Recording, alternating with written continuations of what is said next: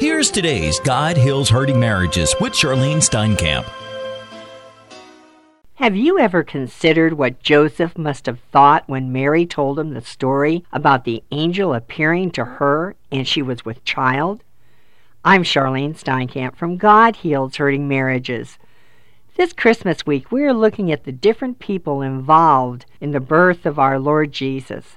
Yesterday, we talked about the angel, Gabriel, appearing to Zechariah and Mary, giving them a powerful message of being chosen by God to carry out God's plan for his people. Zechariah and Mary responded to the assignment differently. Has the Lord asked you to accept an assignment for your marriage restoration? Let me read from Matthew chapter 1 verse 18. This is how the birth of Jesus Christ came about. His mother Mary was pledged to be married to Joseph, but before they came together, she was found to be with child through the Holy Spirit. Because Joseph, her husband, was a righteous man and did not want to expose her to public disgrace, he had in mind to divorce her quietly. But after he had considered this, an angel of the Lord appeared to him in a dream and said, Joseph, son of David, do not be afraid to take Mary home as your wife, because what is conceived in her is from the Holy Spirit. She will give birth to a son, and you are to give him the name Jesus, because he will save his people from their sins. All this took place to fulfill what the Lord had said through the prophet. The virgin will be with child and will give birth to a son, and they will call him Emmanuel, which means God with us. When Joseph woke up, he did what the angel of the Lord had commanded him and took Mary home as his wife. But he had no union with her until she gave birth to a son, and he gave him the name Jesus. As we prepare our hearts to celebrate Christmas this week, may we never forget how Joseph must have felt the day that Mary sat down and told what had happened to her. Imagine how Mary felt sharing the story of being chosen to conceive a child by the Holy Spirit, who would be named Jesus. Let me read from Luke chapter 1, verse 46, how Mary felt about being chosen.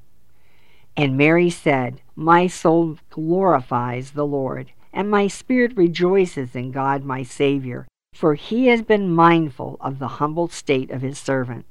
From now on, all generations will call me blessed, for the Mighty One has done great things for me. Holy is his name. Imagine this young couple who were in love planning their marriage and life together. Would you have believed Mary? Most of us would not have believed Mary's story, as was Joseph, skeptic.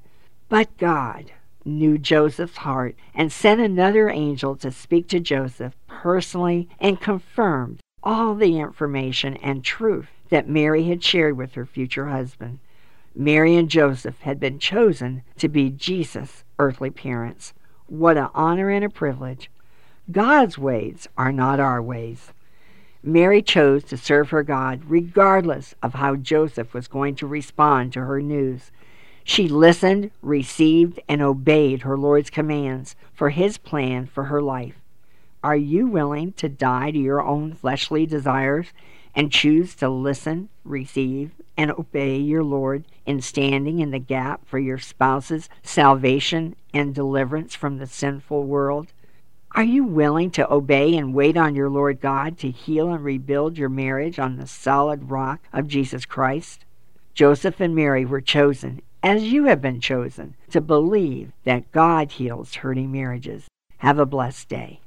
You've been listening to God Heals Hurting Marriages with Charlyne Steinkamp. You can write the Steinkamps at P.O. Box 10548, Pompano Beach, Florida 33061. The Steinkamps also invite you to visit their website at rejoiceministries.org.